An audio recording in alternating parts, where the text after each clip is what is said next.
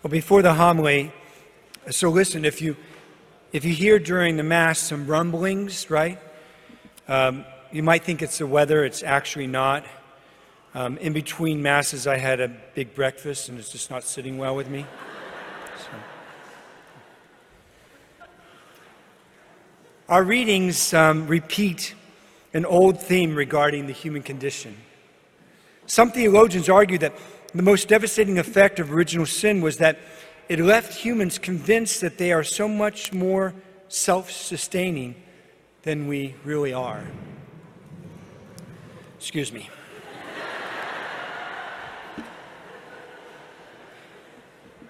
Every generation thinks it possesses, um, that it's advanced, you know, that the generation that we're in is better and knows more than the previous generation and so on. And, and, and small things, big things, final answers to the questions of life, and better, more efficient ways to find happiness. Gen- new generations come and sometimes do improve on the past. But often notions taken once as state of the art are considered as old fashioned, as a steam engine is regarded today. And it's true. When it comes to technological innovations and other progress that have been designed to make our lives easier, quicker, and more fulfilling, we have had some, some success. And yet, there are those things that are tried and true. Things like the way that we take in information and learn, the way that we get to know other people and build relationships, and the way we find peace and happiness. Since my arrival here in 2017, that's what we've been working toward. Getting back to the tried and true. Stripping away things that don't tie to or flat out direct are direct distractions from our mission of making disciples and disciple makers. We're doing this across the parish and now we're taking an especially big leap to implement this into our school with the classical Catholic education model and getting back to an unapologetic Catholic and Christian culture. And not just for our children, but for our parents, for them as husband and wife, for families, for teachers, for administrators, for your priest. So, a question might be, as you're sitting here today, how does all this apply to you? To get to that, we have to listen to how Jesus responded to the Pharisees in today's gospel. When they ask why his disciples were not following the, the traditions of purification before meals, Jesus turns the tables on the Pharisees, the religious leaders of the day, and he says, This people pays me lip service but their heart is far from me. What does a hard, honest look at this response stir inside of each of you? Do you pay God lip service while your heart is far from Him?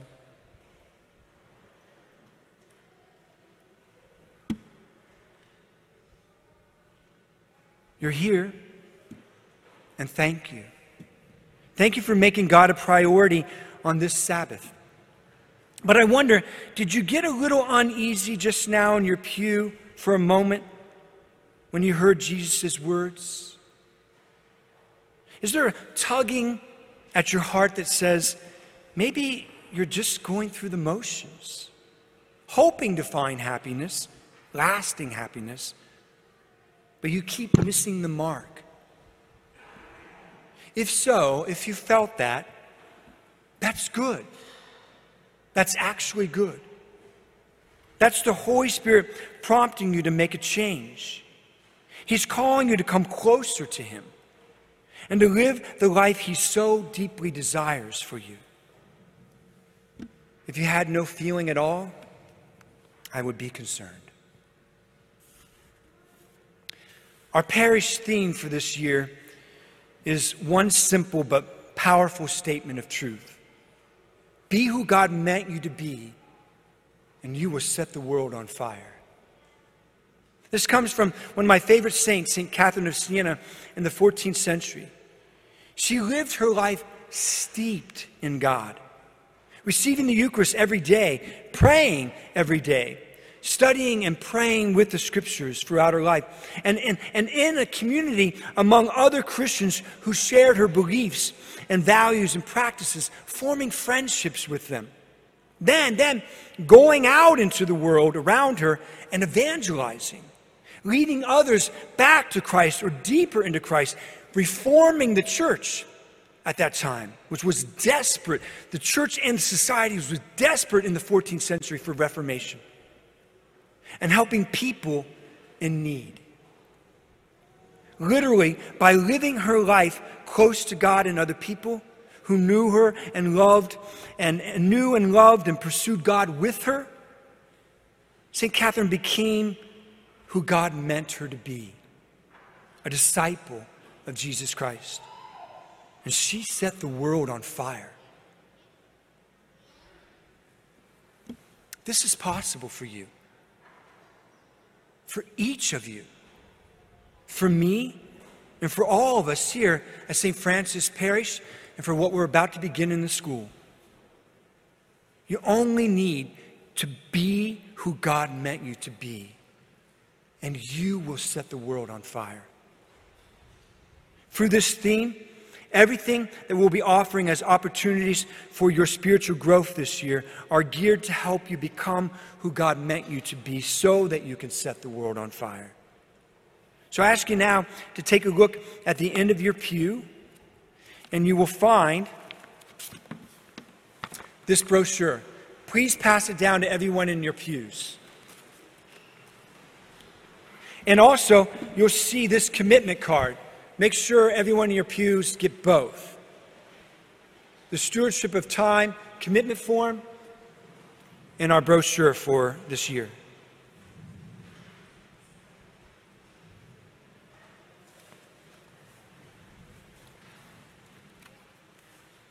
As you're looking through it, I won't read the brochure in its entirety to you. You can thank my parish leadership team for telling me not to do that. But I will point out a few of the most important options for you to consider. So, first for adults, Alpha and Alpha Marriage. So, they're two separate programs. Alpha is for individuals, or certainly you can do it as a family too, but then Alpha Marriage is just for married couples. Over 800 adults have already experienced Alpha at our parish. If you have attended, you know how it has impacted your faith in our parish. And you know too how it's led you to go deeper into more and other offerings in our parish. It has changed our culture as a parish to be even more invitational, more welcoming, offering radical hospitality, and create an open dialogue about faith and beliefs in an environment where everyone feels safe. If you haven't experienced Alpha, this is the place to start. Thrive groups. This is new this year. You know, for the last four years, we've been creating groups within the parish that meet on the parish grounds. Now, now, Thrive groups are small home groups gathering together, where individuals and families connect monthly to share faith, build community, and become a family of families who love and support each other. These will strengthen your family and our parish family. And there's the sky's the limit as far as the variety that can be. We just launched one last week, got um, 15 couples, 30 people, and a couples uh, Thrive group that will break down into three different Thrive groups. You'll be hearing more about it. If you want to start one, just call us. We'll help you start. We have tons of resources to get you going. Retreats. You may recall our Disciple Maker Index. It was a survey that our bishop asked all the parishes to take as part of the Real Presence, Real Future long range strategic planning. And one of the things that it revealed is the need for more retreats in our parish. So this actually comes from you. So we're making a wider breadth of retreat opportunities available for men, women, families. We'll have our first family retreat this year. And the whole range from youth through adults. We bet you can find at least one here and commit your time to make it happen for you and bless your family. And for our youth, catechesis of the Good Shepherd. It's already in our school with the lower grades. Now it's going to be available at this Mass. So it's new this year for kids three through six, three years old, that is, to six years old. It's offered during the 11 a.m. Mass for kids to grow in faith while their parents attend Mass. Kids join parents after the liturgy of the Word is complete and before the liturgy of the Eucharist begins so that they can worship God as a family in the Eucharist. So that means after the homily, the creed, and the prayers of the faithful, the kids will come back into the church for the sacrament of the Eucharist to celebrate as a family. Dead Theologian Society. We are bringing DTS, Dead Theologian Society, back to St. Francis. This ministry invites teenagers to explore the lives of the saints and recognize the role of heroic virtue in relationship with Jesus and other people in our society. This ministry actually began here at St. Francis in 1997 and has been all around the United States. And we're excited to revive it here thanks to Molly, our, our, our, youth minister, our high school and young adult youth minister, and we'll be meeting on Wednesday nights. Blaze, Bible study for middle school girls. This is new too. This study was created to counteract the way society drives girls to question their true worth and beauty, and at such a young age now. Helping to replace lies with truth and strengthen girls from the inside out via scripture based learning and Christian friendship. There are a bunch more opportunities to grow your relationship with Christ here at St. Francis in group settings where you will develop and mature your faith over time. Bible studies, Lectio Divina, Walking with Purpose, That Man Is You, Ask, groups for those who are, are more mature adults, or groups who have experienced divorce, have lost a loved one, middle school and high school youth groups, young adult groups for men and women, and the list goes on. Plus, we're offering many one time events to grow your faith, such as our annual parish mission, which will be in October. We're bringing back, starting in September, a monthly Eucharistic adoration service, a communal service. And then, as I mentioned, a family retreat will be in January. Women's retreats and conferences, men's retreats and conferences, and workshops, and workshops like how to evangelize other people in a hostile culture which I'll talk about at the end of Mass. Friends, we are so blessed here at St. Francis. I don't know if you know that. Like, as a priest, I'm involved with the diocesan planning for um, all of us priests are involved with. And, and you will be involved with it too in November when you have a chance to weigh in on all of what uh, the bishop is presenting for all of our parishes and all of our schools.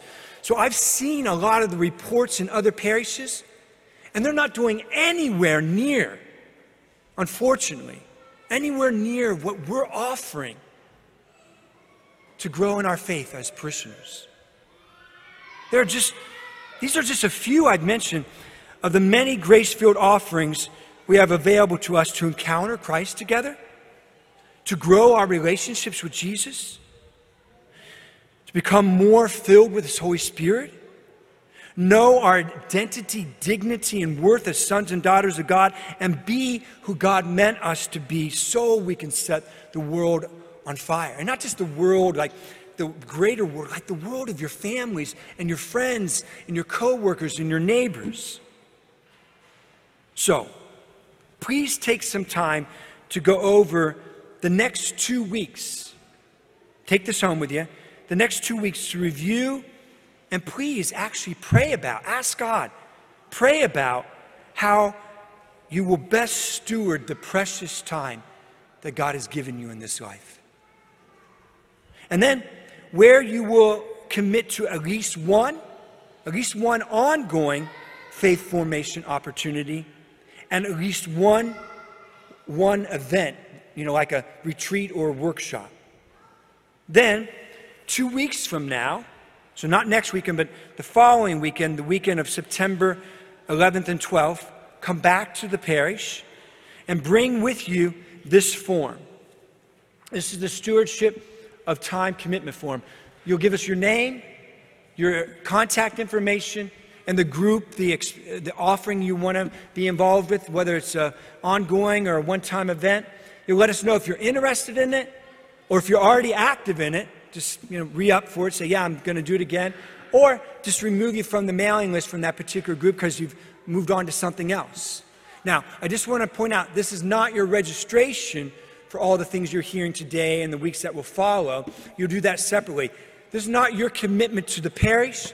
This is your commitment to God. This is your commitment to God. This is you saying to God, This is what I'm going to do to grow my faith and the faith of my family. And so, what you'll do two weeks from now is you'll come to Mass, and after the homily, you'll come up the steps, and then we'll have a big bend here, and you'll lay your commitment at the foot of the altar before Christ comes to us, changing the bread and wine in his body, blood, soul, and divinity. And he will take that commitment up to his Father. He'll take all of our prayer intentions up to him. Do this for you. Do this for your loved ones. Do this for our parish and our school.